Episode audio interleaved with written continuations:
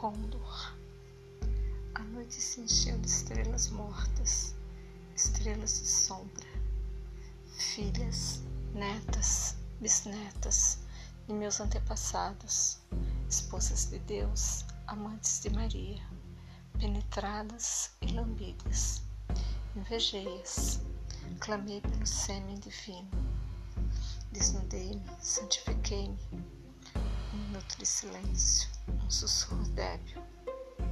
E renasci como um poema oculto no ventre de uma casa vazia, presa à sombra de um verso nu. Um dia, talvez, Deus haverá de me comer. Teresa do Sai